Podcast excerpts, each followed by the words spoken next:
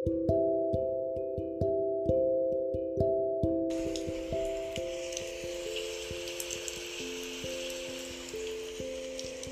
comfortable silence and unsettled mind. Marx unfolding. America rising and the new Americas adjusting. The sea is in rage. History is locked in the grey walls.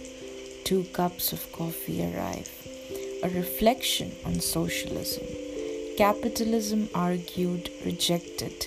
Feminism championed Mary is talking about women's rights. Woolf is wondering about Judith. Freud explains the complex of Oedipus. Camus rebels against an unfree world. The bell rings. Gandhi experiments with truth. The home and the world. Tagore draws a thin line. The shadow lines are blurred and one world is designed. I need more sugar and I need a holiday. Ruskin shall lead me to the hills. City of Djinns is where my heart is. There is twilight in Delhi, but I still recognize the golden old. Hamlet is in a dilemma.